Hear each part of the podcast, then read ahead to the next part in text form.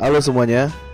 Ya, ketemu lagi dengan saya podcaster yang lagi magang Kristian Agung di Dena Podcast. Hari ini saya nggak sama Diego karena Diego lagi sibuk nyanyi. Tapi ada teman saya nih, nggak teman saya ya. Ya keluarga semua lah itu aja. Warga. keluarga semua. Ya, gimana Dokter Adel? Sehatkah? Alhamdulillah. Wais, berarti lanjutlah kita nih. Iya. Nah, ini kita tag jam setengah 12 malam nih. Wow. Sambil seruput kopi. Kopi nih. Wah, sase. ya hari ini kita nggak berdua aja nih, Del. Hari ini kita eh, ditemanin seorang dokter juga, teman, bukan teman keluarga juga. Ya, kita sambut eh, Dokter IGD ABC. Ya, tepuk tangan. Halo semua. Halo eh, Kak Gede, gimana kabarnya nih Kak Gede? Eh, apik-apik ai. Yes. Baik, baik. Sekarang sibuk apa nih Kak Gede kira-kira? Sibuk nganggur kayaknya. Sibuk nganggur nih. Sibuk nganggur. Beh, jangan bilang nganggur Kak. Lagi cuti Oh, maksudnya. lagi Jadi, cuti Kak. Nggak ada kegiatan. Nggak ada selain kegiatan. menjaga baby. oh ya, babynya udah dua bulan ya per tanggal kemarin ya? Iya. Per tanggal satu. Heeh, benar. Eh, siapa nama babynya kak? Namanya tuh nama lengkap nih. Oh, Apa iya. nama panggil? Nama lengkap lah. Nama lengkapnya, wah, publis nih langsung ya. Niputu Ayu Dela Christine Aditya. Oh, panggilannya Panggilannya G Ayu. G Ayu. Iya. Oh. G Ayu itu biasanya bahasa Bali sih. Heeh. artinya apa kak? Kalau G itu kan ya inilah cantik lah ya Hmm, bahasa Indonesianya. Kalau Ayu ya cantik juga. Jadi Cantik-cantik. cantiknya harus double. Oh. Cantik Kayak- kayak mamanya. Iya mamanya, bapaknya kan pasti Gagah. cantik kan. Heeh. Gak gagah juga. Iya iya iya iya. Hari ini kita mau bahas soal ini kak. Kita mau bahas soal dokter nih, wes. Karena si Adel kan, dokter Adel Berat nih, nih, berat. dokter. Enggak lah, santai aja. Ditemanin dengan kopi. Ini kopinya dibikinin loh. Adel gugup nih. kopinya dibikinin nih sama Kak Gede. Enak banget kopinya. Wah. Thank you, thank you. Nah, kalau boleh tahu kak, hmm, kenapa sih kakak pengen ngambil eh, jurusan dokter waktu perkuliahan gitu sampai dilanjut sampai sekarang gitu? Dari awal nih. Iya, dari ya, awal ya. secara singkat ya. Kalau dibilang mau ngambil dokter sih sebenarnya perjalanan awalnya tuh kakak pengen jadi polisi sebenarnya. Oh, Jadi karena memang ada sebuah kecelakaan yang menyebabkan anggota tubuh tidak bisa ya ibaratnya tidak mungkin tidak mendukung lah karena Hmm. ada bekas luka kan. Jadi mungkin berpikir ulang menjadi se- seorang polisi gitu. Jadi putar arah lah menjadi seorang dokter karena permintaan almarhum juga almarhum ibu seperti itu. Jadi eh, diharapkan menjadi seorang dokter ya karena kebetulan basic keluarga tuh eh, apa namanya latar belakangnya kesehatan gitu jadi kalau mau nggak mau ya kita ngikutin lah tapi dengan hati nurani sih bukan terpaksa ya. Benar. Ya kan? Gimana dok? Ya, iya. Enggak, soalnya kan ada yang terpaksa masuk Ya, dokter kan. betul. Ada yang memang passionnya di situ. Yap. Nah, kalau soal itu sih ibaratnya kalau pengen jadi seorang dokter sih ya memang cita-cita kita ya waktu SMA tuh pasti ada lah ya, terbesit gitu. Dan menjalaninya pun pas sudah terjun di dunia kedokteran, di dunia pendidikannya ya jatuh bangun Hmm. pasti. Kadang rasa eh, mau mundur itu pasti ada karena ya susah lah ibaratnya menerima hal-hal yang terkadang rumit untuk dihafal dan rumit untuk di mengerti seperti itu.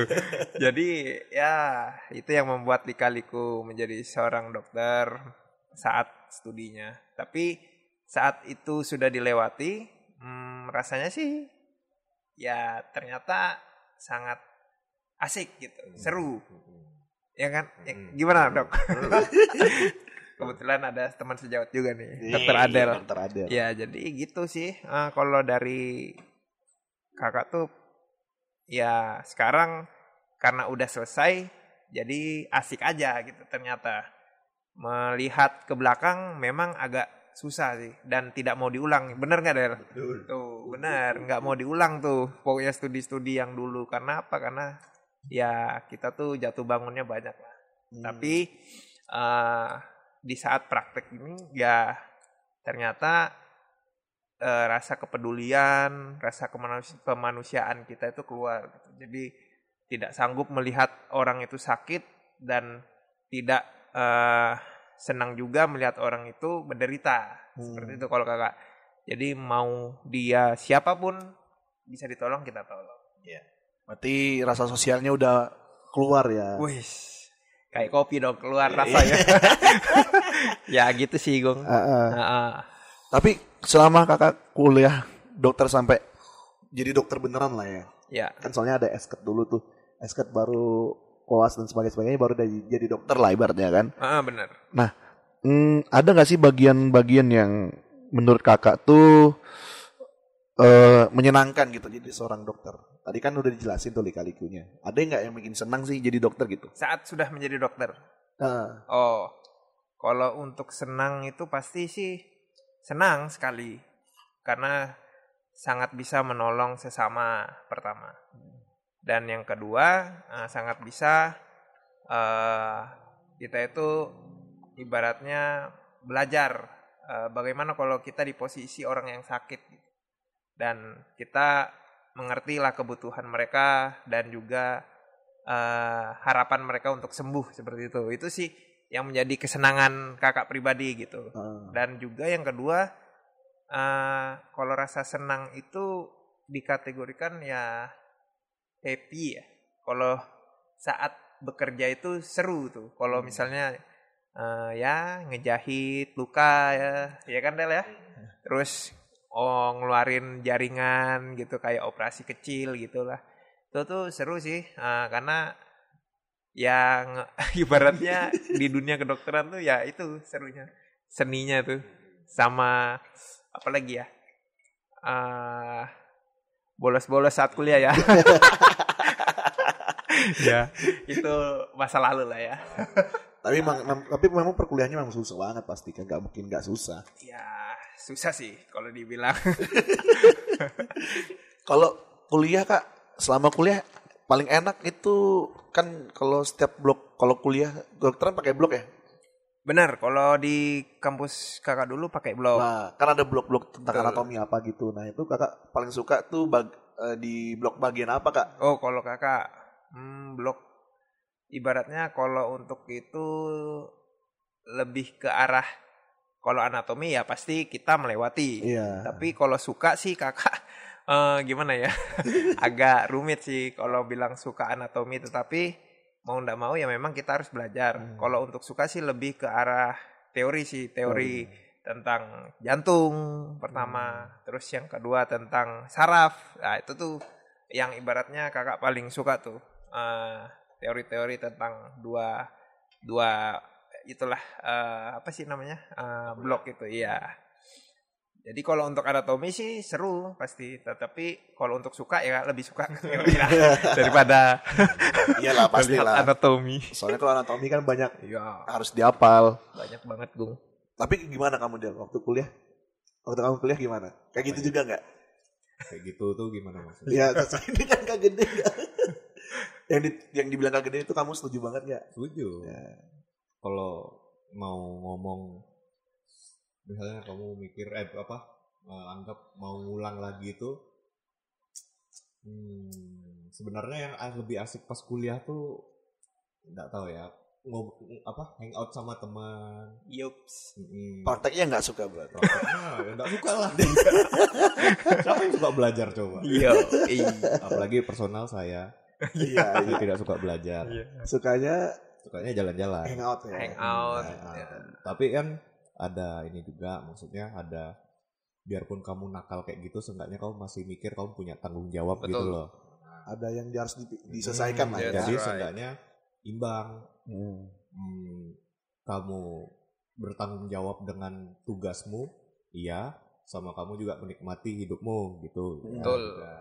balance balance Harus balance memang. ya, iya.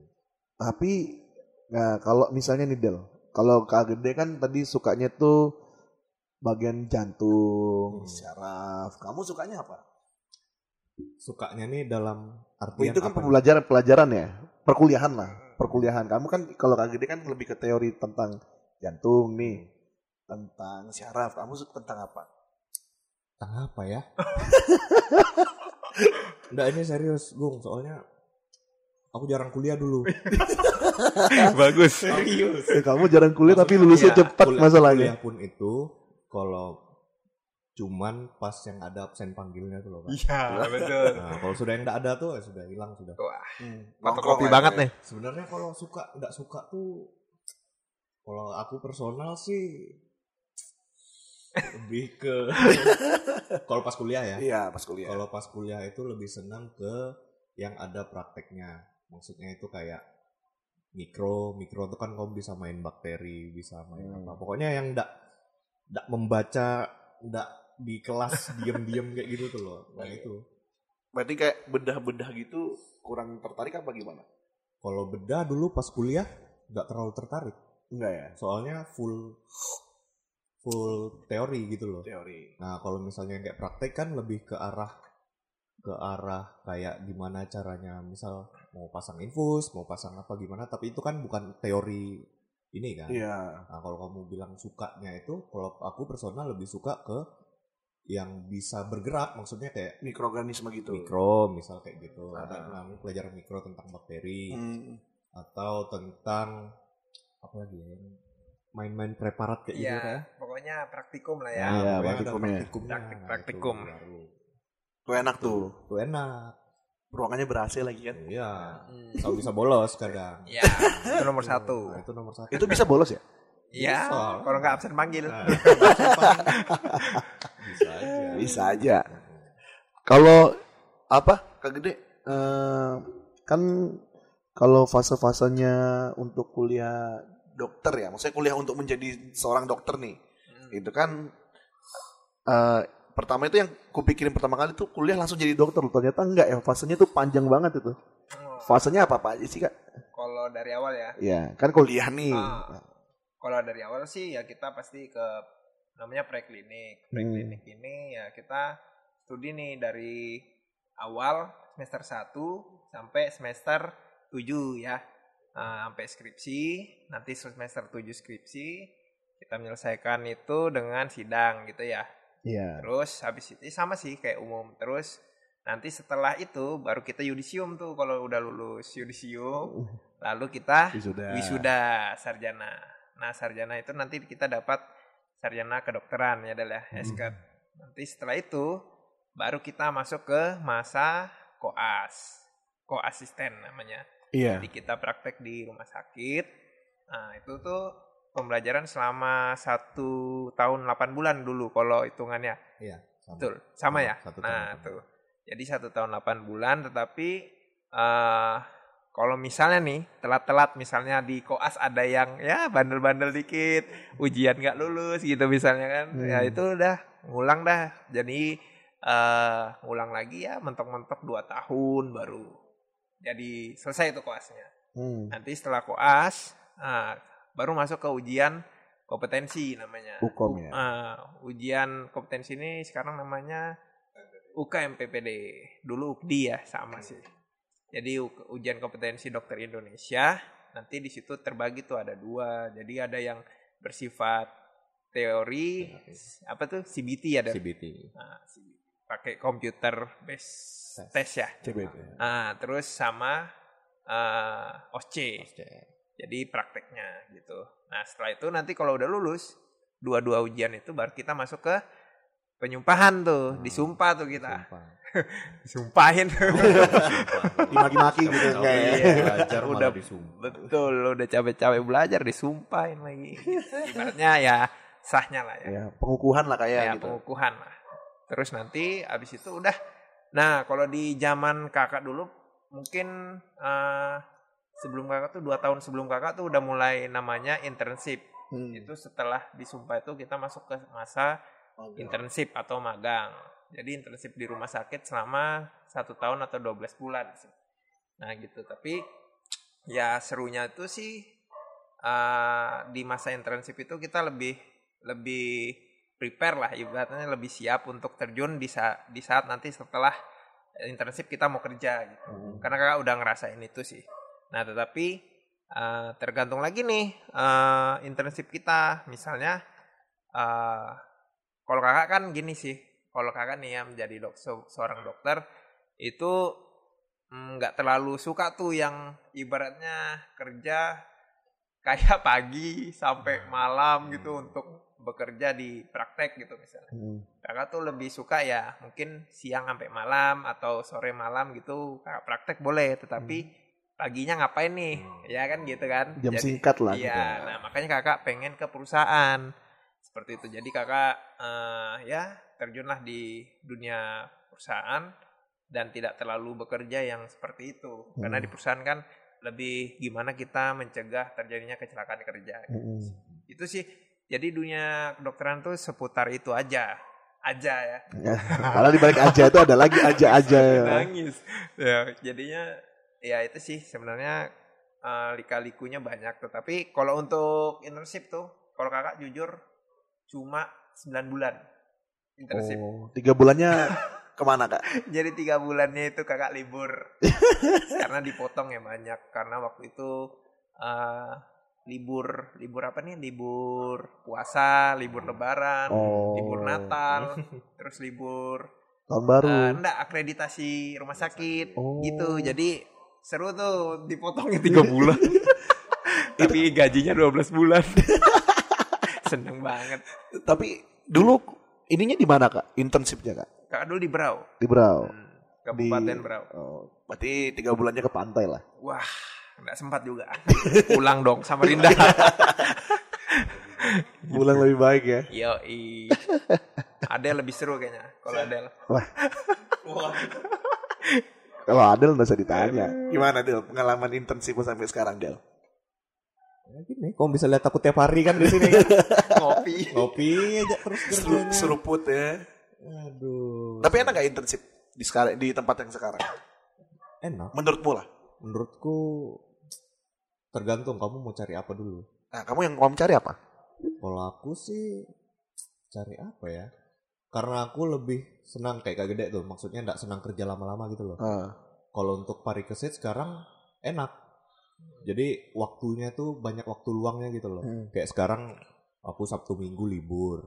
Malam nggak ada jaga. Ah. Nah kalau untuk biasanya kayak internship tempat lain, biasanya tuh ada jaga malamnya. Jadi si Mm-mm. pagi, sore, sama malam. Ah. Kalau parikesit ini nggak ada. Non sip lah ya. Nah jadinya ya menikmati aja, enak gitu. Ah. Cuma jaga pagi, jaga sore. Heeh, Terus surga Sabtu dunia Minggu libur lagi. Aduh ke sini lagi ngopi iya lagi. ngopi lagi Ah. Ngopi lagi. Berarti nyebrang aja kan dari rumah ke sini Iya, kan? Heeh. Kalau kamu cari uang kayaknya Nggak bisa ya di situ. parikesit sekarang kurang kurang sekarang. iya Tapi karena kalau masa covid ya ya karena covid sih. Tapi kalau masalah untuk waktu kerja sih ya boleh lah Fleksibel ya. Bisa dibilang fleksibel lah. lebih enak. Tapi ini enggak kak? Ada beda nggak soal apa? Ini kan sekarang lagi pandemi nih. Untuk pelayanan, maksudnya mungkin kakak sering bolak-balik rumah sakit mungkin ya. Ada beda nggak sih pelayanan di rumah sakit dengan sebelum covid dengan setelah covid ini? Pandemi lagi berjalan. Hmm, pelayanannya Iya. oh kalau perubahan sih eh, untuk kualitas sih enggak lah kalau untuk perubahan kualitas kita melayani pasien enggak tetapi kalau misalnya sistemnya ya pasti berubah Hmm. Ah, prosedurnya berubah, tata cara bagaimana ah, kita terima dan pulangkan pasien itu pasti berbeda. Nah, tapi kalau untuk kualitas ya kita tetap Nomor satu, utamakan, iya. ya. Karena ya apa ya? ya itulah menjadi seorang dokter atau tenaga medis lainnya itu ya terkadang-kadang ada satu kesalahan Hmm. itu menjadi sorotan banget itu itu yang kasihannya kita ya. Tetapi tetap smooth tetap semangat gitu sih. Tapi memang ibaratnya kalau misalnya kayak karena kan jurusan teknik nih, kalau kesalahan itu kan enggak ama bisa ditutupin gitu. Tapi kalau dokter kan nggak bisa banget ditutupin, apalagi misalnya contoh kayak operasi misalnya, Sal- salah sedikit kan bisa bahaya tuh. Betul, itu nomor satu tuh itu eh, nggak enaknya menjadi seorang dokter ya, karena harus bertanggung jawab dengan satu nyawa itu, atau beberapa nyawa gitu. Ya itu sih kalau misalnya dokter ya ada yang rusak ya gimana ya? ya itu dia tuh harus benar-benar kita tanggung jawab terus ya ibaratnya eh kalau misalnya kayak tadi Agung bilang ya, kalau misalnya teknik kan bisa diperbaikin. Ah, Ya kalau manusia gimana? Maaf. ya gitu sih. iya. Tapi kalau boleh tahu nih kak, atau Adel juga mungkin pernah nggak sih eh, kayak melayani pasien tapi tiba-tiba pasiennya itu sudah dipanggil lah ceritanya. Tapi bukan karena kalian yang ini, kalian yang memeriksa, mungkin tapi karena waktu sudah dibawa ke rumah sakit, sudah sakitnya berkelanjutan, tiba-tiba kalian berdua nih kebetulan yang kena, jadi dipanggil gitu. Gimana tuh, Dar? Pernah enggak? Dipanggil tuh maksudnya Maksudnya meninggal. sering lah. Iya. Dulu dulu pas koas sering. Mas kau sering? Ya, datangnya emang udah jelek. Iya. Jadi ya Udah buruk kalau lah. kalau sudah buruk kayak gitu, yang kita bisa lakukan itu lebih ke eh, edukasi ke keluarga. Betul. Nah, jadi ngomong ke keluarga kalau misalnya di sini ya pasti berusaha. Hmm. Tapi eh, didoakan aja gitu loh. Kan kalau orang bilang kan kita cuman berusaha, yang menentukan tuh kan yang di atas. Iya. Nah, kayak gitu. Betul. Jadi kita nggak usah menjanjikan Kesembuhan. eh, eh, Atau perbaikan perbaikan. keadaan. Eh, eh, kita cuman berusaha aja. Betul. gitu. Lebih ke situnya sih, lebih ke edukasinya. Tapi kan kadang-kadang masyarakat, maksudnya yang orang yang berobat lah khususnya kan, Yep. ah, kalau misalnya tiba-tiba kita kan pernah lihat drama tuh yang drama-drama di TV itu, wah semua nyalain dokter nyalain dokter, padahal memang udah ada waktunya lah gitu. Penting. itu tidak semudah itu gitu ternyata. Kak punya cerita unik sih kalau tentang itu. Kan ada nih pasien datang dibawa nyampe di depan UGD masih sadar. Ah. Masih sadar tuh oke. Masih bisa ya kalau jalan sih nggak bisa ya, tapi dia masih bisa membuka mata, masih bisa bergerak sedikit itu masih. Jadi Hmm. ibaratnya keadaannya masih bisa dibilang lebih baik lah daripada tidak sadar kan seperti itu. Hmm. Tetapi waktu masuk di ruang IGD, jadi lucu juga sih ibaratnya kok tiba-tiba langsung nggak sadar gitu pas masuk di pintu itu. Iya. Wow. Jadi yang terima itu waktu itu kakak lagi. Jadi kakak masih waktu itu di rumah sakit Berau kan. Jadi menerima eh nggak sadar dia gitu. Jadi wow kakak yang keringat dingin nih, Iya. ya kan gitu kan. Ya, Jadi akhirnya benar tuh kata Adel. Jadi kita uh, harus edukasi kepada keluarga ya, ngomong informasi gitu. Informasikan kepada keluarga bahwa uh, keadaan ini kita tidak bisa janjikan bahwa akan membaik gitu Hmm. karena kan kita nih belum tanya nih pasien uh, keadaan apa nih atau Hmm. riwayat penyakit apa nih dia gitu kan. Hmm. Nah, kita jadi udah siap-siap prepare duluan nih. Kita bilang kepada keluarga agar mereka ngerti gitu ya. Hmm. Nah, itu pentingnya edukasi. Nah, akhirnya nih pasien masuk nih ke ibaratnya kalau kita tuh ada kode-kodenya kan. Gitu. Ada kode merah, kode hitam gitu kan. Iya. Ada kode kuning, kode hijau gitu. Nah itu boleh dijelasin nggak? Itu kode-kode kan biasanya kalau kita masuk IGD apa UGD? UGD dulu kan? Masuk UGD dulu baru IGD Jadi kan? IGD sama. Nah itu kan ada kode hijau, kuning, merah, terus hitam kan yang terakhir ya?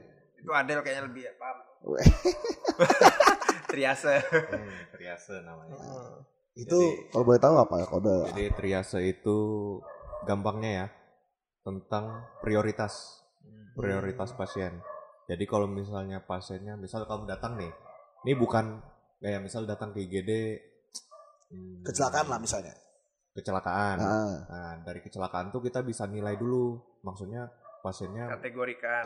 masih bagus, maksudnya masih bisa buka mata, masih bisa ngomong, masih bisa Sadar penuh lah. sadar lah pokoknya. Nah, itu masuknya hijau.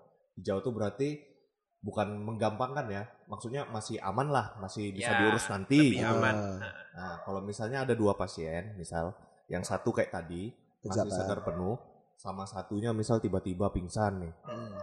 Nggak bisa ngomong nggak bisa apa nggak bisa gerak apa nah itu bisa dikategorikan ke merah misal Iya. nah berarti nanti yang diurus di di, Di IGD. IGD itu Yang yang, merah dulu. diprioritaskan yang warna merah Ya, nah jadi urutannya itu merah kuning hijau ya. kalau hitam tuh biasanya sudah Udah meninggal, meninggal. Oh, gitu. Itu dia. jadi kalau kayak pasien-pasien ringan kayak cuman ya demam satu hari Demam.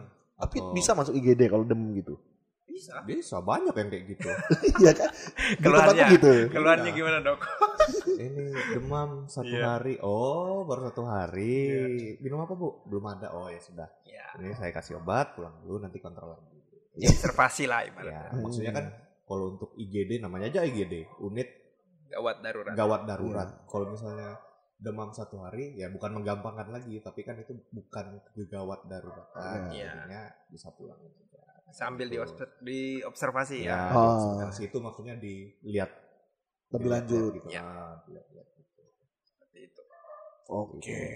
Berarti hmm, sebenarnya kalau kita mungkin ya kalau misalnya untuk kecelakaan eh sorry bukan kecelakaan aja ya tapi kayak eh misalnya kayak sakit-sakit ringan mungkin mungkin kayaknya nggak perlu dibawa ke rumah sakit ya bisa aja di kayak vaskes terdekat kayak kesmas yang masih bisa dijangkau lah dan masih bisa diobatin di situ daripada langsung dibawa ke rumah sakit kan nanti takutnya pasien penuh malah ada yang lebih darurat dari itu ada yang nggak keselamatkan mungkin malah gitu Kalau itu betul sih.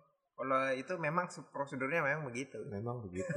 Cuman kan kadang kan masyarakat kan nggak tahu. Iya. ya Jadi kayak pikirannya masih oh sakit ke rumah sakit. Iya. Hmm, Padahal di vaskes pun bisa gitu. Iya. Tapi kan masa kita menolak pasien Ya. yang nggak boleh bu, jangan ke sini. Ya kan? Eh, nggak mungkin lah. nggak Ini nggak mungkin kan. Ini ya itu. Kita tindak juga Mm-mm, di tindak juga. IGD juga. Tapi nanti dikasih tahu kalau sakit kayak gini lagi sebenarnya bisa ke tempat lain. Iya, Iya. iya. Sambil diedukasi. Mm, apalagi Hmm. pas covid kayak gini. Nah, iya. ke rumah sakit malah bahaya. Mengundang yang lain. Mm-mm. Maksudnya Padahal sakit yang lain. datangnya cuma sakit perut, toto pulang-pulang bawa covid. Iya. Betul. apalagi COVID ini kan nggak terlihat kan. Mungkin kalau kayak luka, gores, Iya. ketusuk, mungkin kan masih bisa kelihat. Coba kalau Betul. COVID nggak kelihatan, kita nggak tahu kan kayak ada yang bilang. Betul. Oh, kalau gitu kita akan lanjut ke sesi kedua di mana abis ini Wow. Ah, iyalah sesi dua Wow. dong. Nanti ada bumpernya kayak suput-suput kopi gitu. Iya iya iya. iya. Ah. Berarti Udah. ya selanjutnya kita akan membahas soal kopi. Jangan ke mana-mana, tetap stay di Diana Podcast. Ya, kok iya? Kayak ngantuk betul, padahal tadi habis minum kopi. biasa Nah, efek kopi. Oh iya, ada yang mau kutanya nih. Itu betul nggak sih kopi itu? Kan ada yang bilang kopi itu kalau kita minum kopi ya, bikin nggak ngantuk. Itu betul nggak kak? ya gimana ya? Ya kalau paradigma kita sih semua orang ya. Kalau untuk kopi ya, Hmm. itu udah dibilang menjadi sebuah alat untuk melek. Itu Hmm. sih. Artinya apalagi kalau kita udah skripsian misalnya. Atau ngerjain tugas kan. Hmm. Pasti yang dicari apa? Ya kopi kan gitu. Ya boleh sih minuman yang lain tapi yang lebih favoritnya kan kopi itu. Hmm. Jadi kalau untuk bener nggak sih eh, kopi buat kita apa ya melek mulu gitu kan? Mm-mm. Eh, kalau dibilang sih ya ini sih pernah nih kakak teliti ya tentang beberapa artikel mengenai itu sih kafein kan. Nah ini juga menjadi apa ya? Dibilang menjadi sebuah awal mula kakak eh, terjun ke dunia kopi. Gitu. Waktu di Berau pun ini. Jadi di Berau tuh kakak meneliti nih. Kan kak dulu orangnya nggak suka kopi, Gung. Kenapa nggak suka kak? Karena kopi itu pahit. Apa ya? Kalau kita minum kapal api itu ya. Kalau bagi bapak-bapak dulu ya, itu tuh wah enak banget kan gitu. Eh, Sambil eh, nyeruput, sambil ngerokok kan gitu tuh. mm. Nah, tapi kalau Kak minumnya kok apa ini gitu loh. Nah, itu kan Kak kopi yang seperti itu ya. Eh, kopi sobek lah Iya. gitu. Akhirnya Kakak di waktu internship di Berau itu tuh Kakak pertama kali tuh eh, melihat eh, orang kok bisa ngopi di usia kayak kakak gitu loh, usia muda, Iya. bisa ngopi yang pahit gitu. Terus akhirnya ya kakak teliti dulu nih, kan ibaratnya kopi itu ndak bagus tuh. Iya. Ibaratnya Iya, gitu kan, maksudnya kita selama ini ah, gimana ya kalau aku minum kopi kan gitu kan. Jadi kakak cari tuh artikelnya, cari ibaratnya di ah, Mbah Google kan. Akhirnya ya ketemu beberapa artikel yang bilang bahwa ah, tidak semua kopi itu membuat kita melek. Mm-mm. Wah. Tambah seru nih kan gitu. Iya. Karena kakak takut nih kalau minum kopi malam besok nggak tidur gitu. Ya kan? Besoknya begadang kan. Jadi akhirnya kakak lihat oh ternyata ada beberapa jenis kopi yang hmm, kafeinnya rendah Mm. seperti itu. Dan ada beberapa jenis kopi yang kafeinnya tinggi. Nah, itu kalau kita mau bicara kopi lebih dalam tuh ya itulah ada kopi robusta, ada kopi arabica. Iya. Dua itu aja sih yang Yang paling umum. Hmm. Nah, kalau robusta kan dia kafeinnya tinggi tuh. Nah, terus eh, kalau misalnya ke- arabica kan lebih rendah ya. Jadi eh, lebih ibaratnya yang bisa membuat eh, kita melek tuh yang arah robusta gitu. Tapi kalau untuk arabica ya itu ya bisa juga buat melek sih dalam kapasitas eh dalam takaran saji ya atau eh, dosis. dosis yang tinggi gitu. dosis ya. Dosis. ya. Iya, gitulah. Ibaratnya kalau kita minum cangkir ah, yang banyak lah gitu kan. Iya. Nah, tetapi kalau itu sih tentang arabica robustanya dan kafeinnya. Tapi kalau kakak bilang sih ah, kopi itu bisa buat melek iya. Kalau kita minum robusta tadi. Hmm. Terus kalau kita minum arabica dalam jumlah yang banyak bisa juga buat melek gitu. Hmm. Jadi kan ada do oh ya betul juga ada dosisnya ya. Karena miligram juga tuh kafein. Iya, Gitu. betul betul. Itu sih yang kakak tahu Ah. gitu. Dan mungkin banyak sih yang lebih tahu. Tetapi akhirnya kakak terjun ke dunia kopi, kakak teliti, wah aman nih, bisa Ah. diminum kan gitu kan, Gung. Akhirnya kakak minum. eh, ya awalnya sih eh, berbicara tentang kopi itu nggak akan pernah habis gitu loh. Tetapi eh, manfaatnya aja nih yang yang benar-benar membuat kita tuh enak tuh. Tiap hari minum kopi, tetapi dalam jumlah yang cukup Hmm. itu bisa buat malah berguna bagi tubuh seperti itu ya pokoknya ah, bisa buat melek lah bisa Iya, iya. Nih, soalnya si Adel nih seruput-seruput terus deh. Kayaknya suka betul sama kopi, Del. Kau memang suka kopi kan? Enggak juga. Dulu enggak. Dulu ndak. Hmm. Kenapa ndak suka dulu? Maksudnya kalau Kak Gede kan nggak suka karena pahit tuh. Kalau kamu ndak suka karena manis kan? Sama karena pahit. Pahit. Heeh. Jadi dulu bingung ngapain sih orang minum dari sekian banyak minuman yang yang bisa dinikmatin kayak teh, es atau iya apakah susu. Heeh. Kenapa harus minum yang pahit gitu loh? Iya. iya Udah, tapi lama-lama kayak bosan kan? Minum, mencari yang lain minum itu terus. Coba kopi. Nah, Kopinya kopi yang kayak gini, maksudnya yang kopi kayak dari yang memang di mesin, mesin. diseduh Ah, ah, diseduh gitu loh. Terus ih seru juga kayak Ah. gini. Maksudnya bisa dieksplor lebih gitu loh. Itu kamu ada yang racunin nggak? Maksudnya ada yang bawa kamu ke situ atau kamu Ya, kayak pengen sendiri? Siapa lagi? Banyak sih gak gede.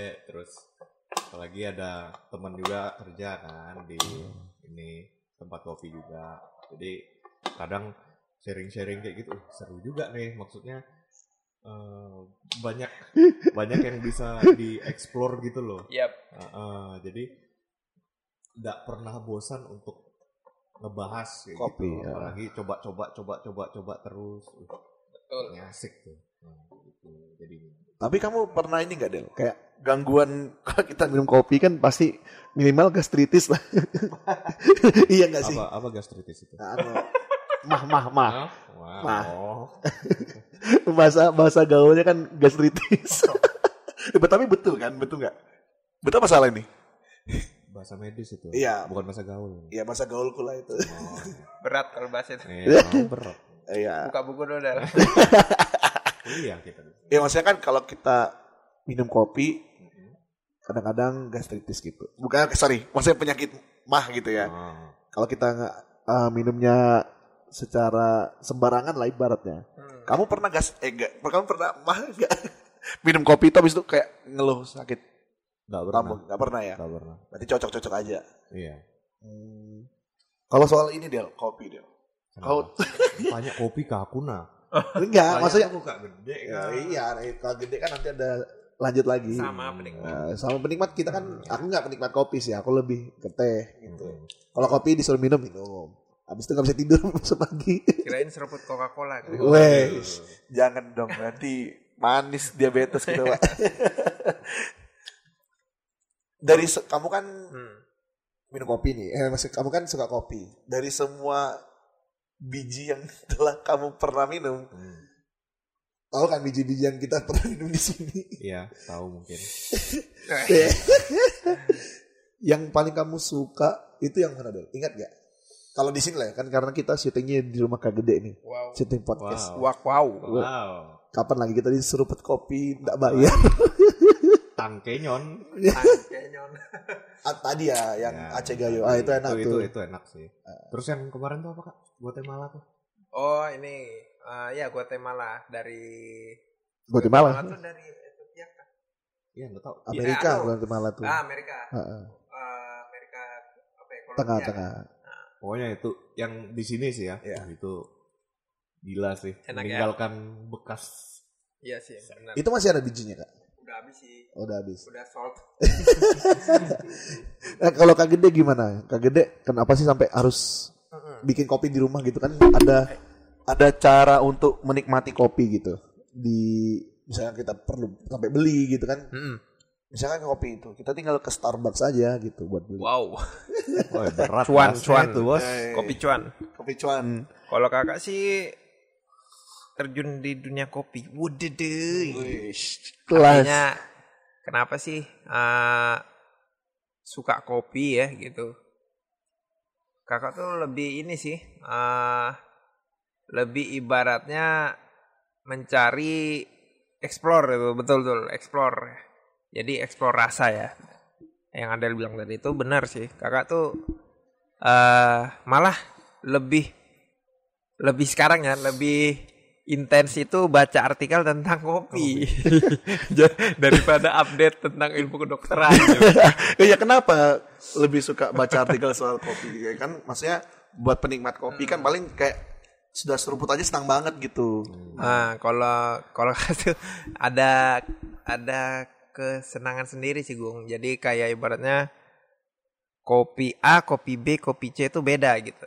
Jadi membuat pengen rasa gitu ya, pengen nyeruput, pengen ya pokoknya nelen lah itu kopi gitu. Nah itu tuh eh, udah menjadi keharusan kalau kakak ya, kewajiban sa- satu hari itu harus ngopi pokoknya. Nah gimana caranya aku ngopi nggak habis duit kan gitu? Karena nggak selamanya aku akan ke kedai terus untuk nikmatin kopi dengan ya ibaratnya bukan kita apa ya? Bukan kita perhitungan sih, tetapi memang Nggak boros gitu kakak, Ah, lebih kita boros. kita juga harus bisa orang itu eh, bisa kok aku nggak bisa sih gitu Hmm. tapi memang harus ada pengorbanan untuk beli A beli B beli C untuk ya kebutuhan alat-alatnya lah ya Modal lah ya harus Nah, bermodal iya, lah. benar. nah ke- ditambah kakak punya sekarang udah punya baby nih jadi Hmm. nggak bisa mungkin eh, sedapat mungkin keluar untuk eh, nongkrong lagi tuh Bung, Hmm. kayak dulu gitu jadi mau nggak mau ah, ke bawah buat kopi udah nikmatin sebentar naik lagi Hmm. ganti popok gitu kan. jadi ya itu sih yang buat kakak hmm, pengen eh, explore lebih di rumah ya karena kakak lebih memang suka kopi dan suka ke manfaatnya gitu Apa aja manfaatnya kak kalau dari sisi kakak? ya kalau kakak sih pribadi selama kakak ngopi ya dari tahun 2018 nih kakak Mulainya start mulai, bener. minum ya. Ah, ah. kakak mulai minum 2018 sampai sekarang tuh Makin ganteng kan? Wah, kalau itu ya iyalah. Nggak usah ditanya. Enggak, kakak tuh ini sih jadinya suka apa ya? ah, nggak cepat capek gitu. Ada hubungannya ya? Ada. Terus nggak cepat capek, jarang sakit. Lalu yang paling berguna tuh kita buang air besar tuh lancar. Gitu. Iya. Kalau kakak tuh. Oh, kalau Nah, kakak. ah, terus kakak tanya teman-teman juga ya memang benar sih. Mereka tuh malah lebih berat tuh espresso terus tuh. Wah, mereka bentar-bentar ke toilet kencing terus BAB Hmm. gitu. Jadi ya bagus sih kalau untuk eh, kegunaan tiap hari karena kan eh, sirkulasi kita punya sisa-sisa makanan harus dikeluarin kan. Hmm. Itu sih menurutnya kegunaannya. Terus eh kalau untuk efek begadang, efek terjaga gitu sih jarang kakak cari. Karena kan ya malas sih begadang terus nggak bisa tidur kan gitu kan. Iya, capek nanti. Sudah apalagi punya baby kan. gitu. Jadi ya kakak nggak cari efek itu. Yang nggak lebih cari tuh lebih ke harinya tuh lebih ringan tuh kita kita bisa ber, nah, berpikir tuh lebih apa ya? Lebih jalan gitu. Oh, oh iya iya betul betul. Iya, jadi nggak kayak kita kan kalau kak nih selama sebelum ngopi tuh kadang Buntu. loading tuh lama. Iya buntu, loading lama gitu. Kalau nih enggak, langsung kayak di mikir tuh enak gitu loh. Wede, iya itu sih. Karena udah nikah soalnya. Tapi modal yang dikeluarin buat kopi di ngopi di rumah lah ya. Heeh. Ngopi di rumah tuh menurut kakak besar nggak? ngopi di rumah ya. Kan ngopi di rumah daripada ngopi misalnya kita contoh aja Hmm. di Starbucks. Orang kopi gini tuh yang grande bisa lima puluh ribu. Kalau tiap hari ke sana 1,5 juta gitu. Yep, benar. Nah, kalau kakak, menurut kakak nih modalnya gede nggak? Kalau di rumah ya. Iya. Kalau modal sih enggak. Kalau dibandingkan kita nongkrong nih. Nah, kakak tuh nongkrong ini kak pernah hitung-hitungan ya kalau misalnya nongkrong tuh dalam sehari kakak bisa keluarin duit tuh 100 sampai 150 ribu cuma satu hari nongkrong tuh dikalikan aja mungkin berapa kali setiap setiap bulan mungkin kak berapa kali nongkrong kan gitu hmm. nah tapi kalau kakak beli kopi ya di 150 ribu tuh misalnya wah udah dapat berapa gram tuh bisa dikonsumsi dalam satu minggu bahkan dua minggu gitu Hmm. jadi wah sangat sangat ini apa apa ya namanya ya Jomplang. Sangat hemat gitu. Nah. Itu sih Gung. Kalau ini kak, hmm, kalau misalnya kan kita, kakak ini kan punya preferensi pribadi kalau bikin kopi. Maksudnya setiap orang punya preferensinya lah. Kakak itu preferensi bikin kopinya itu kayak gimana? Misalnya kalau di tempat-tempat yang jual kopi, Hmm. takarannya segini, terus mereka tuh sukanya eh buatnya itu caranya gini. Nah kalau kakak bikin di rumah itu kayak gimana? Oh untuk em, Surfing, surfing kakak lah. sendiri Iya ya. kakak sendiri. Oh kalau kakak sih lebih suka itu ya untuk mencari sebuah rasa tuh yang ke fruity lah, ya, ke buah-buahan. Karena kan si kopi ini juga buah kan gitu. Tetapi dia yang dicarinya kan eh, untuk eh, kopi ini kan bijinya kan. Hmm. Nah, tapi kan di dalam biji itu terkandung sebuah deh, terkandung sebuah buah gitu loh. Namanya buah kopi. kan. Jadi ibaratnya lebih ke fruity sih, lebih ke buah-buahan.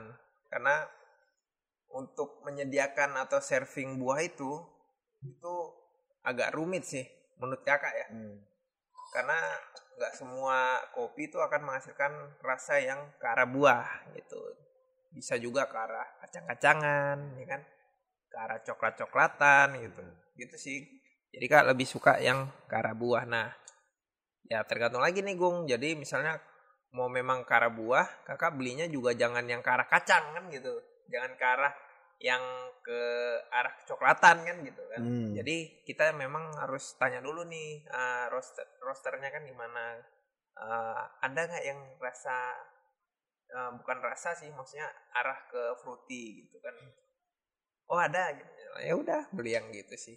Terus kalau untuk nyediain ke teman-teman ya kayak kita di sini kan ya kakak tuh prepare-nya nanya dulu eh lebih ke mana nih arah sukanya oh masih belum bisa nerima yang pahit misalnya kayak Hmm. Agung kan gitu kan jadi ya kakak kurangin nih batas eh, ibaratnya pahit dari kopi itu gitu Hmm. bisa tuh dibuat Bisa ya? bisa jadi Hmm. ada cara-caranya gitu jadi ada metodenya nah itu panjang tuh nanti undang aja barista ke sini Iya. Ah, Aku mau nyinggung nama orang juga nggak enak nih. Tadi itu kan harus di harus ditutup dulu tuh, iya, biar penasaran. itu sudah. Tapi Adel nih udah jago nih. Dia udah mencari sebuah rasa udah jago nih. Oh, udah jago kamu. Sedikit. Iya, Abang jago. iya, iya. Nggak boleh. Nanti dibilang pendekar. Dekar mata satu. Kalau kakak dari selama bi- semua biji yang kakak pernah coba di rumah lah ya, suka biji yang mana kak? Biji kopi ya, bukan biji nangka. duh, duh, duh, berat berat. Kalau kakak sih kalau ditanya suka kopi ya, beans apa gitu. Iya, Kakak nih dulu tuh pertama su- suka kopi itu suka betul namanya kopi lintong. lintong. Nah, Itu kopi apa Sumatera. kak? Sumatera. Sumatera Barat ya lintong. Nah, tapi lama-lama kok timbullah sebuah rasa yang baru. Wis. Datanglah beans kerinci. Nah, kerinci ini masih Sumatera, tapi ke arah eh, Selatan. Jambi ya. Ya. Gunung Kerinci, kan? Kerinci Jambi ya. kan? Nah, itu. Jadi kerinci lah yang sekarang masih di hati kakak tuh dan di pikiran dan di hidup Wede. yang masih kakak eh, idolakan kerinci. Tetapi malah di rumah ini lebih banyak beans Jawa. Kenapa? Me- Jawa apa Barat, memang? Jawa Timur. Tapi ada yang tadi dari Aceh itu enak juga tuh. Iya, itu Aceh. dari selama aku yang minum kopi, Aceh itu enak. Aceh Gayo. Nah, tuh. Ini Enak sih banget. Kalau Aceh tuh Indonesia kan yang paling dikenal tuh pertama Toraja. Iya, Yang kopi kedua Toraja. Gayonya Ah. Aceh kan. Tapi kakak malah nggak terlalu apa ya explore ke sana sih. Karena ya udah tahu sih Gayo terkenal kan gitu. Hmm.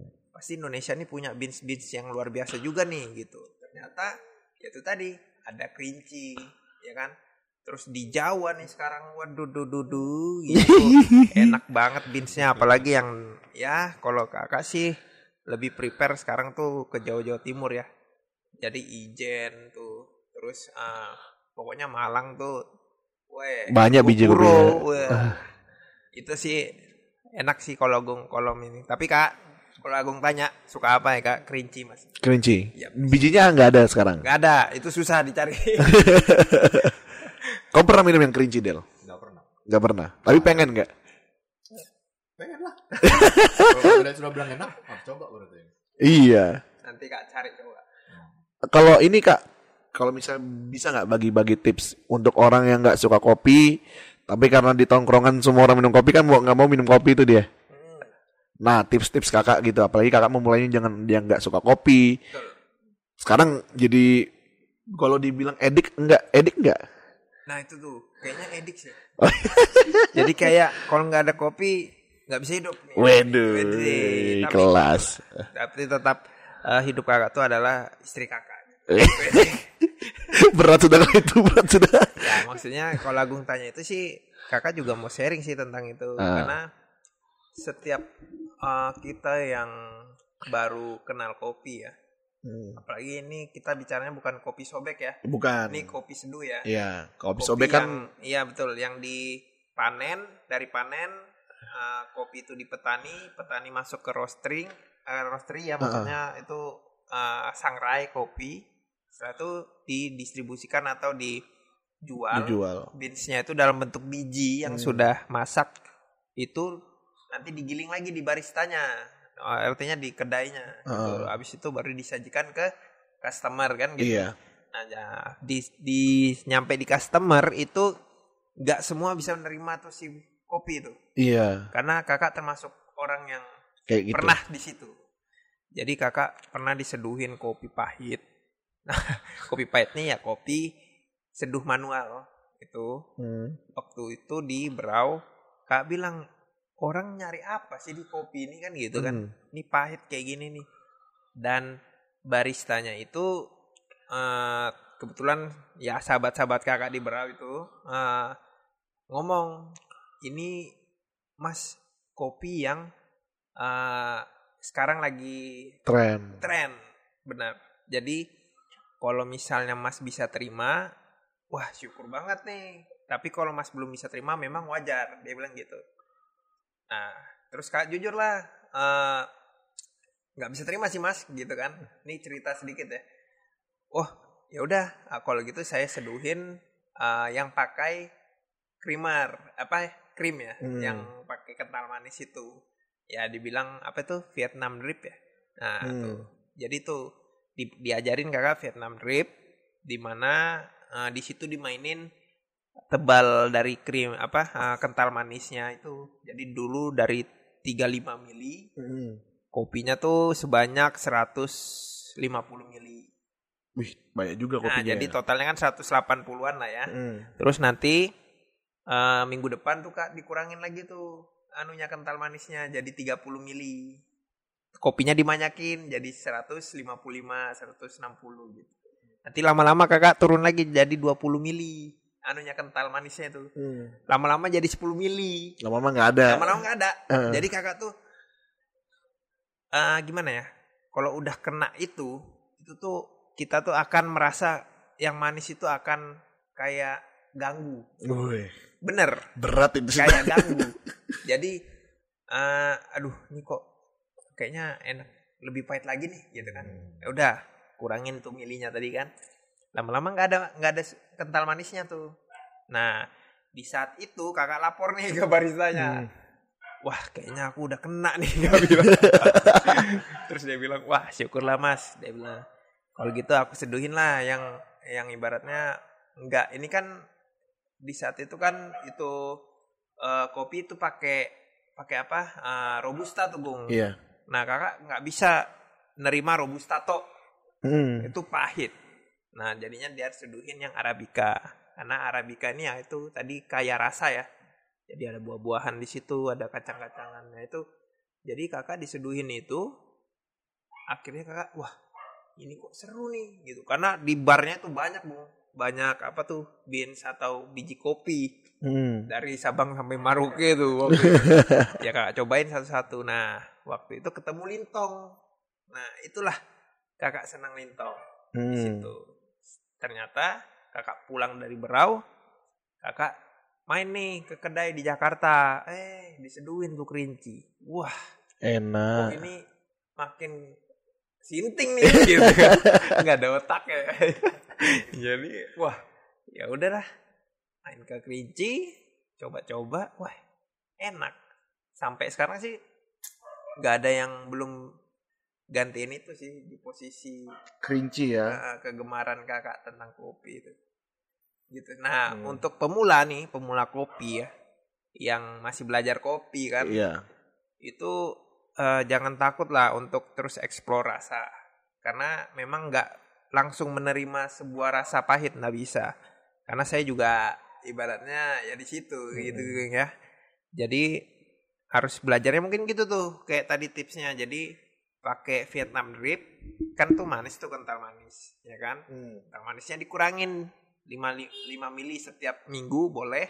Atau mungkin tiga hari dikurangin tuh tiga hari ngopi mi- 5 mili kurangin 5 mili sampai habis Hmm. nah itu tuh coba bisa tuh pasti dan jangan suka manis mulu kan gitu Iya, ntar diabetes lagi. iya nanti kayak Agung lah manis banget Waduh. Iya, dede.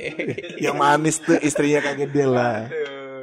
Berat itu sudah. ya itu sih gong tips-tipsnya jadi kalau bisa sih kalau nggak suka ma nggak suka pahit tapi mau ngopi kakak sarankan ke arabica Hmm. benar nggak Del? Adel nih coba tanya dia pengalaman suka kopinya gimana Kau gimana? Hmm? Gue langsung lempar lagi. Pengalaman kamu minum kopi. Pengalaman minum kopi. Iya. Kau kan tadi bilang awalnya nggak suka juga kan? Mm-mm. Bukan nggak suka, bukan nggak ya, bukan nggak suka sih. Cuman karena sudah bosan tuh nagu. Iya, punya ini ya. Karena sudah bosan tuh cobalah. Iya. Apalagi waktu itu lagi hype-hype orang bikin kopi seduh gitu kan. ya Karena filosofi kopi nggak sih itu awalnya? iya kebanyakan orang ngomong gitu Ya, kan hype kayak gitu. Ah. Coba aja. Terus eh kok lain ya rasanya ya? Penasaran. Coba lagi. Terusan. Coba lagi. Eh, kok beda lagi rasanya? Hmm. Nah, ternyata kan kalau sekarang dipikir-pikir lagi kan tergantung beans juga kan nggak? Betul. Maksudnya tergantung bijinya itu punya karakter punya rasa karakter rasa yang bagaimana akan Iya. menimbulkan rasa yang bagaimana Nah. gitu loh. Nah, terus kalau misalnya eh apa ya kalau mau tanya kenapa bisa ngopi sekarang itu ya itu sih karena pengen explore itu loh Ekspor rasa kayak explore gitu. rasa heeh. jadi bukan semata-mata karena misalnya yang kamu tanya tadi kayak kamu umpamakan di tongkrongan karena semua minum kopi Mau nggak mau ikut minum kopi, Iya. gitu kan? kalau menurutku kayak gitu juga gitu enggak sih menurutku soalnya kalau cuman sekedar ikut-ikut kayak gitu kasihan kamunya gitu loh Iya. Tersiksa. Ah, ah, tersiksa soalnya Batin tersiksa. karena kalau dilihat-lihat lagi kopi itu dalam ternyata. Intens. Ada Intens. filosofi Iya, filosofinya intim. juga. kamu ubah ubah dosisnya sedikit ubah airnya sedikit Mm-mm. gitu Berubah. sudah udah bisa beda gitu hasilnya nah jadinya kalau memang kayak cuman karena mau ikut-ikut kayak gitu mending Nggak usah lah ya. nah tapi kalau misalnya Tertarik. tertarik ya itu baru belajar Hmm. Kamu yang terakhir nih Del. Kalau di kafe itu kan ada suka nyediain kayak kopi pakai latte ya. Kopi pakai latte betul nggak sih kak? Kopi pakai latte. Maksudnya tuh kok kopi latte. Iya kopi latte. Ya, kopi susu. Kopi susu. Terus Hmm. ada apa V60, Ya. Vietnam drip, espresso, americano, Del. Kamu biasa sering tuh pesan yang mana? latte Latte. Kenapa pesan latte? kalau misalnya latte enak Enak.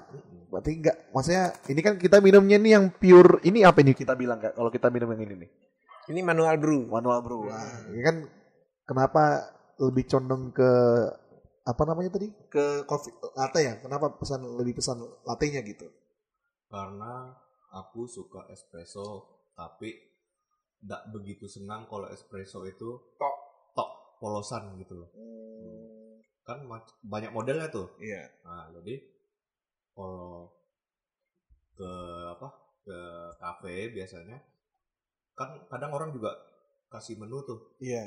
ada espresso doang ada ini ya senang sih espresso cuman tidak tidak terlalu senang untuk diminum polosan kayak gitu jadi lebih enak pesen Latte. latte tapi lattenya nggak pakai macam-macam maksudnya kayak pakai pakai gula ke pakai perasa apa gitu Pure pakai creamer ya? Itu pakai creamer nggak sih kak? Atau gimana? Susu. Susu ya? Kalau latte yang benar susu segar sih. Hmm, Susu Kalau segar ya? Mm. Berarti kamu lebih condong ke latte. ya Nah, kalau Kak Gede nih, sebelum kita menutup podcast kita lah. Wow. Oke. Sudah tidak terasa. Lama juga ya. Wih lama ini. Lumayan kan seruput kopinya loh. Belum habis kita kopinya. Belum mbak bahas ini ya. Ah, gimana cara membuka kedai kopi? nah itu nanti ada segmennya lah. ya kalau itu sih tentang itu ya tadi ya kayak Adel ngomong. Kakak lebih condong ke mana tuh? Kalau kakak sih sekarang espresso sih. Espresso. Tok, espresso tok malah. Karena bener. Nggak semua orang bisa langsung ke espresso. Kak, itu ada tingkatan menurut kakak ya. Oh. Karena karena ya ibaratnya mm, karena ibaratnya tuh kakak dulu kan ya itu tuh kayak tadi gung misalnya eh, Vietnam drip nih terus masuklah ke manual brew nih yang kayak arabica arabikaan ini Hmm. terus masuk lagi nih kakak disentuh dengan espresso kan Nah, tapi waktu itu kakak kayak Adel nih bilang masih belum bisa nerima espresso Ah. ya udah mainnya di cafe latte yang latte lattean lah ya dicampur dengan Susu. ah, ah, susu tapi lama-lama kakak tuh kayak anu bosen gitu dengan ibaratnya ah, dunia persusuan ya maksudnya tuh ya lattean itu jadi Iya. Eh ketemu nih si espresso ternyata espresso ini lebih asik dinikmati itu dengan eh, beans yang benar-benar baik atau benar-benar bagus ya jadi kalau untuk espresso robusta espresso Arabica. blend robusta arabica itu kakak belum bisa terima memang Hmm. sa- saat ini karena itu hanya menurut, eh, menurut kakak tuh pahit aja tuh yang keluar kuat apa ya rasa pahit yang kuat lah Strong lah ya. iya dan aroma yang gosong gitu menurut kakak ya tapi kalau misalnya dia espresso Arab full arabica tuh weh luar biasa tuh kakak suka banget itu Hmm. apalagi kerinci. Ya untuk pendengar podcast kita ya, siapa tahu ada yang punya teman yang jual biji kopi kerinci ya. oh banyak, Banyak teman ya? kakak banyak. ya maksudnya ya. siapa tahu yang mau ngasih Oh, endorsean. boleh, boleh. Nanti langsung datang ke rumah Agung ya. Terima kakak lah. ya ibaratnya itu sih Gung. Jadi espresso sih yang kakak lebih dalamin sekarang karena eh apa ya suka gitu nyeruput espresso eh, manisnya dapat ya kalau manis itu pahit itu memang tetapi manis itu ada Hmm, manisnya itu ya manis-manis ke arah karamel gitu tuh ada ada ya. kalau memang udah bisa ngerasa itu ya Hmm. gitu. Nah, manis-manis karamel, terus sweetnya itu ya pokoknya sweet-sweet karamel gula, Harus diasah nggak sih? kayak gitu? brown sugar gitu, hah? Harus diasah nggak? Kalau asa sih sebenarnya nggak juga kan nggak ngasah sih, tetapi sering minum kopi. Oh. Nah, tapi kalau itu diartikan sebuah perasahan, ya maksudnya kan karena mungkin sering minum jadi tahu rasa gitu. hmm, mungkin itu lebih ke situ sih. Jadi sering minum kita jadi tahu rasa-rasa yang kemarin rasanya ke sini. Hmm. hari ini rasanya ke sini besok rasanya ke itu tuh lebih ke sering minum aja sih Hmm. kalau kakak ya kalau untuk mengasah sih kayaknya kompetitif banget ya kayaknya ibaratnya aku harus mengasah nih menjadi seorang itu enggak jadi kak lebih ke have fun aja Eh, minum kopi dicari aja rasa A rasa B rasa C gitu sih Hmm. Heeh. Jadi seru aja sih kalau misalnya kita udah bisa nerima kopi dari tingkat kepahitan yang kita bisa terima. Hmm. Itu kakak dari awal kak belajar kopi sampai sekarang tuh, wah sangat-sangat ibaratnya teranu lah Gung, ter apa sih namanya terstruktur gitu Iya iya. dari yang manis dulu sampai yang kurang manis sampai yang tidak manis dan sampai yang espresso ya Iya, pahit banget lah ya. ya itu tuh udah ya udah kakak lihat ah, udah kakak alami lah Ah, ini. itu enak kakak berarti sekarang ada kayak mewariskan gitu nggak sih kayak bikin mewariskan ke adik kakak gitu. Ku dengar-dengar adik kakak nih ngikut juga nih kayaknya adik kakak ini. kalau kalau adik kakak ya pasti harus ngikut lah ya kan Harus Orang ngikut ya. Kita peralatan kopi gitu ya. wow kayaknya dia masih jalan deh Dia masih jalan ya. oh udah pulang ya Oh, udah pulang kali kayaknya. oke itu Coba dia ketawa-ketawa Iya, coba dulu kita panggil dulu kita. Ya, Iya, Om Mang boleh. sini dulu, Mang. Iya, karena udah segmen terakhir nih, Mang. Kapan lah kita ngomong sama kamu nih, Mang? Cek cek cek. Gimana, Mang? Kabarnya, Mang? Aman baik baik baik bro. Apa yang sudah diajarin kakakmu soal kopi ke kamu ini?